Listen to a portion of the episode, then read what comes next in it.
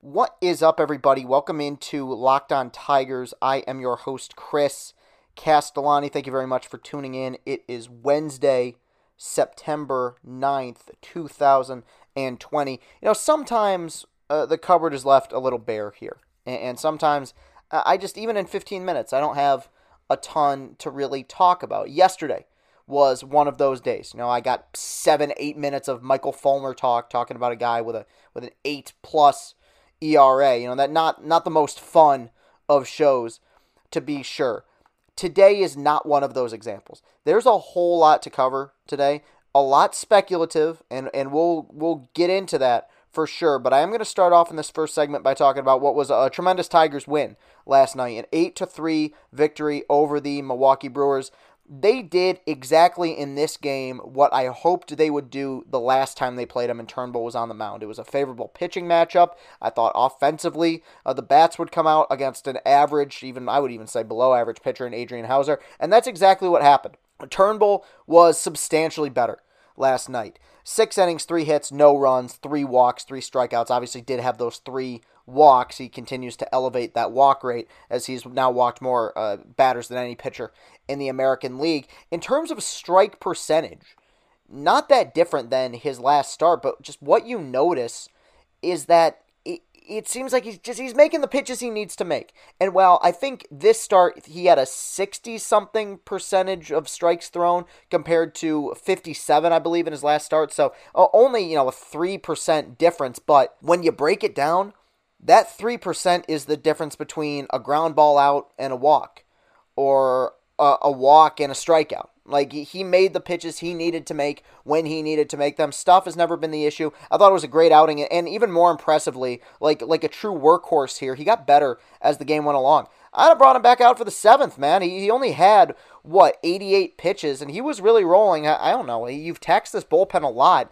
Guys rolling, keep him on a short leash, but, you know, let him go for one more inning. Why the hell not? But they didn't, and ultimately, it didn't make a difference. Uh, the Tigers essentially pulled away in this game in the fifth inning with a five run frame. They had eight hits yesterday, but they made them all count, and a whole lot of them came in that fifth inning. The story, though, uh, to me, and it has been uh, rather quietly, but it's a story that's picking up steam more so, and that's that Jeimer Candelario has gone from like a neat little story, like a, oh okay maybe maybe he's found something to being the stud of all studs over the last couple weeks. Like he has basically carried this team, him and Schoop, uh, offensively. Even in games they've lost, even in games they've struggled, he's put together good at bats. Went two for four yesterday, had productive outs, had loud outs, hit a ball to deep center field that probably would have been gone in some parks. Like he is seeing the ball right now as well as, as he has ever seen it. He is seeing the ball the way we thought he had the capability of seeing the ball. He just, he'd never been able to put it all together here. He finally has. Now, I, I don't think we can count on him being a guy who's going to be putting up a 900, 1000 OPS the remainder of his career. But man, I'd be lying if I didn't think that like he would probably continue being just a solid major league player here. Uh, you know, for hopefully the remainder of his career in Detroit. He looks really solid, and even more so, I got to point this out. He looks a lot better at first base as well. Uh, the only reason I was ever against that move, I mean, two reasons. One, I just I don't like the fact that they do that, that they take guys who have a position and they move them all across the diamond. And, and the other reason being he'd improved a lot at third base, but they moved him to first. Uh, even when they did, I never had any doubt that he wouldn't turn into like a solid defensive first baseman. The guy's a good athlete, and, and he's adjusted fairly well after some misplays here early in the season to playing first base. Uh, very important for this team. Hit a mammoth home run yesterday, 410 feet to right field. Also drove in uh, two more earlier in that fifth inning. Had a four RBI day. He was awesome yesterday, easily. Yesterday's player of the game, as I said on my Twitter account. Now, this looked like it was going to be a shutout. The, the Brewers' offense had been completely shut down all night.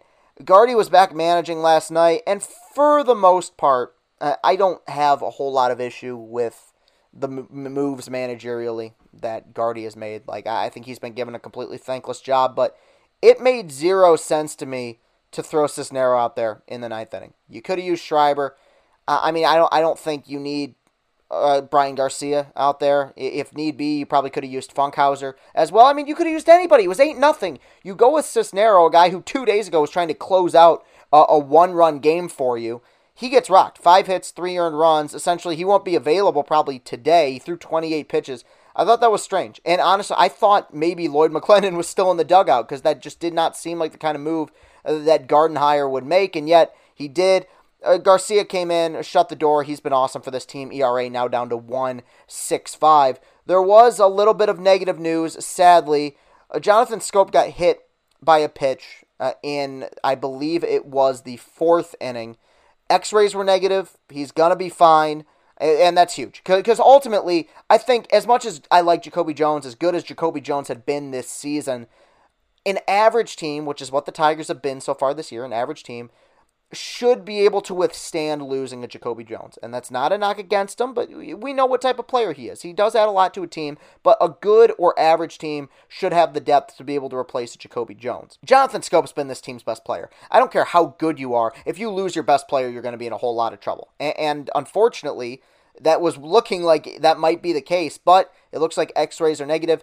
This is now the second time that a Tigers player has either gotten seriously injured or risked serious injury after getting hit by a pitch from a Brewers pitcher. And this is very unlike me, what I'm about to say. Like, to me, if you give up a home run, if a guy bat flips on you, eh, don't throw at him. That's stupid. You shouldn't have given up a home run. But, but I don't know. Maybe pitch inside this game. Now maybe Matt Boyd when he's pitching to Yelich, maybe maybe throw one inside. Don't don't hit him. Don't hit him in the face. Don't be a complete moron. But I, think this team sometimes is a little bit too courteous. They've gotten hit by a lot of pitches this year.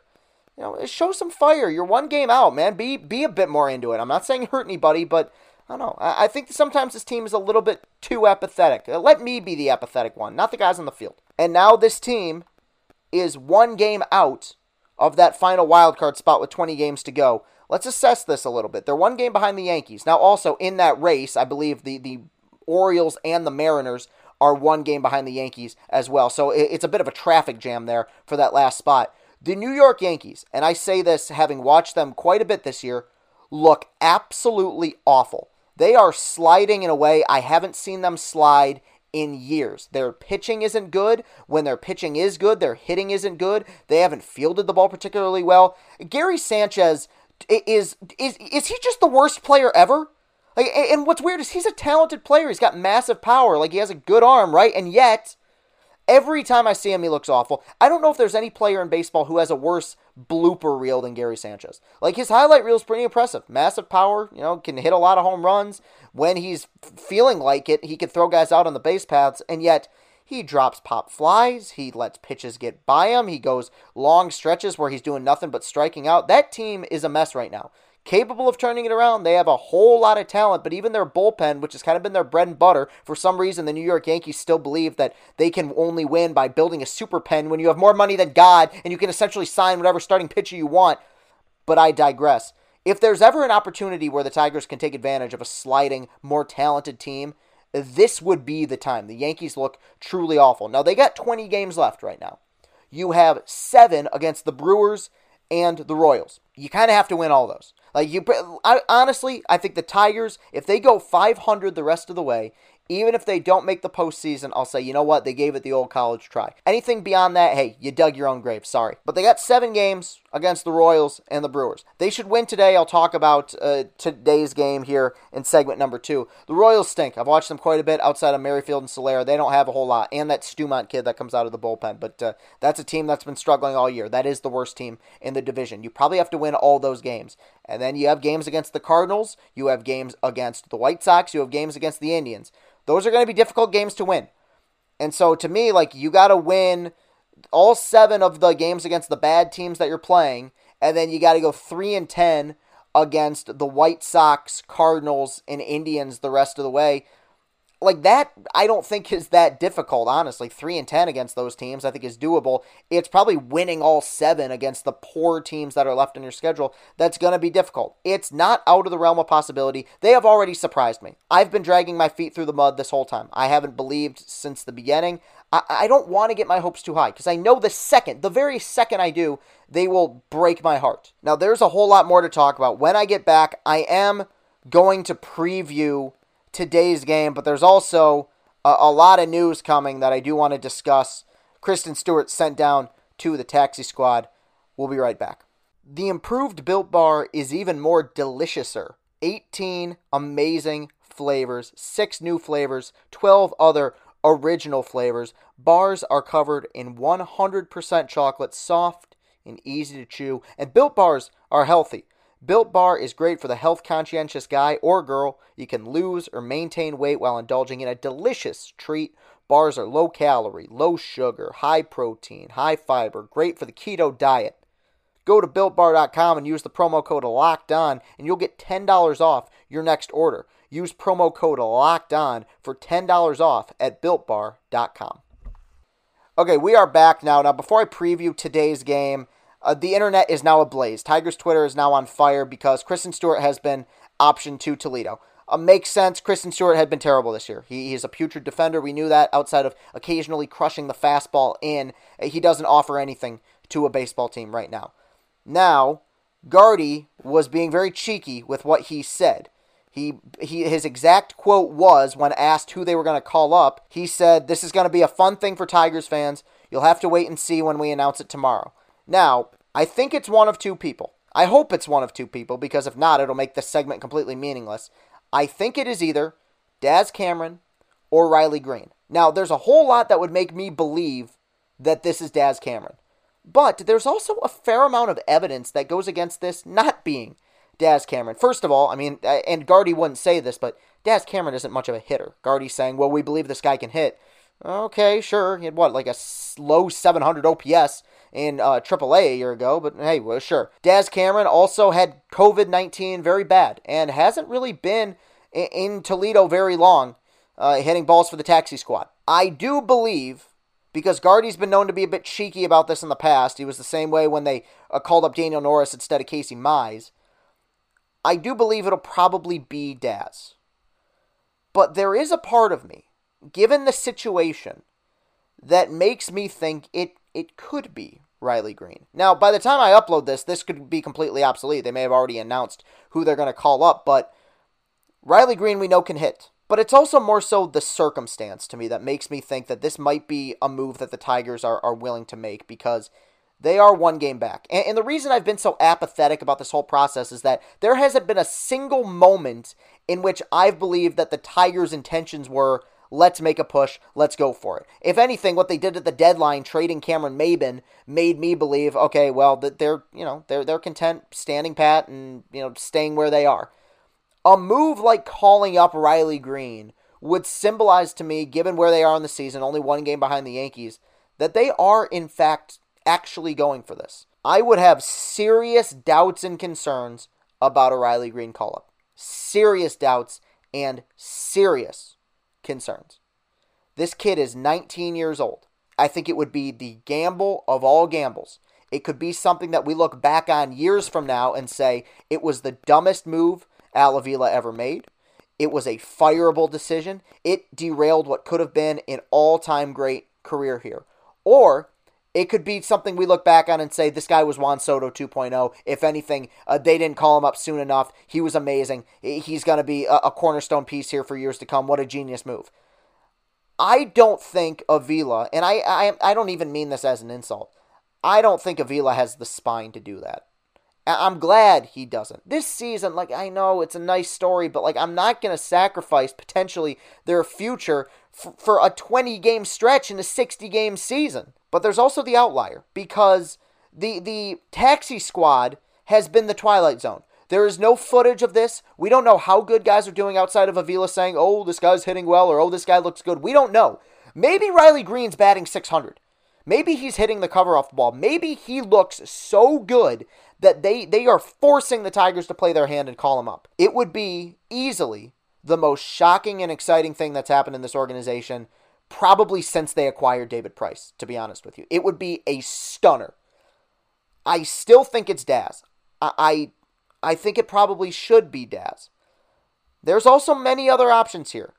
I think it's going to be an outfielder. You need an outfielder with, with Stewart being sent down, so you know, it could be a Harold Castro coming off the IL, maybe. You could be moving Willi Castro to the outfield, and then there's the ultimate dark horse, maybe. And I'm putting this at a 1% chance, maybe a Torkelson call up. And a lot of people disagree with me, but I actually think a Torkelson call up would make less sense than a Greene call up just because Torkelson had three months off and had the whole draft process that he went through. But I don't know. Maybe maybe these guys are too good to keep down. It would be cool, right? Wouldn't it be amazing? If, like even if it was just for 20 games to see these guys get called up, to potentially accelerate this rebuild really by a full year to see these guys get called up called up and hitting. Oy vey, this is this is potentially going to be a massive story. Even if it is Daz, I'll still be excited. Like while Daz was not good in the minor leagues a year ago. I think he offers more to a team right now than Christin Stewart could. I think it could be an exciting move, and I hope he succeeds here. I really hope that uh, he finds something once he gets to the major league level. I'm recording this right now on Tuesday night, so uh, this may be a difficult night to sleep because there's a lot of interesting news potentially here. I'm not going to spend a ton of time previewing today's game. It's a 110 ball game uh, against the Brewers once again, the last time they will face the Brewers this year. Going for the Brewers, you have Corbin Burnes 2 0 with a 2.35 ERA. Burns is on a nice roll since rejoining the rotation, including consecutive wins against the Pirates and Indians, in which he allowed no earned runs and struck out 17 in 12 total innings. I haven't seen him pitch, but the numbers are good stuff seems pretty good based on the highlights I've seen. On the other end for the Tigers, you have Matt Boyd, 1 in 5, 6.64 ERA. The record doesn't show it, but Boyd has gotten back to form after a few tough weeks thanks to an effective changeup to complement his fastball and slider. He has back-to-back quality starts and 29 strikeouts over his last 4 outings. I said this when they faced this team last week and Turnbull was on the mound. I'll say it again.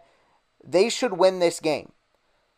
They have to win this game, in my opinion. Like, this would be a massive step forward as you go into kind of a difficult part of the schedule against some first place or, or close to first place ball clubs. They should win this game. You want me to start believing win this ball game would be a great start. Win two in a row, have a mini sweep against the Brewers, and we'll see where it goes. It is undeniable how surprising and intriguing some of these storylines are this late into a season, even a 60 game season. And I give this team and this organization a lot of credit for sticking with it. I didn't think they had a chance at having a season this interesting, and yet here we are.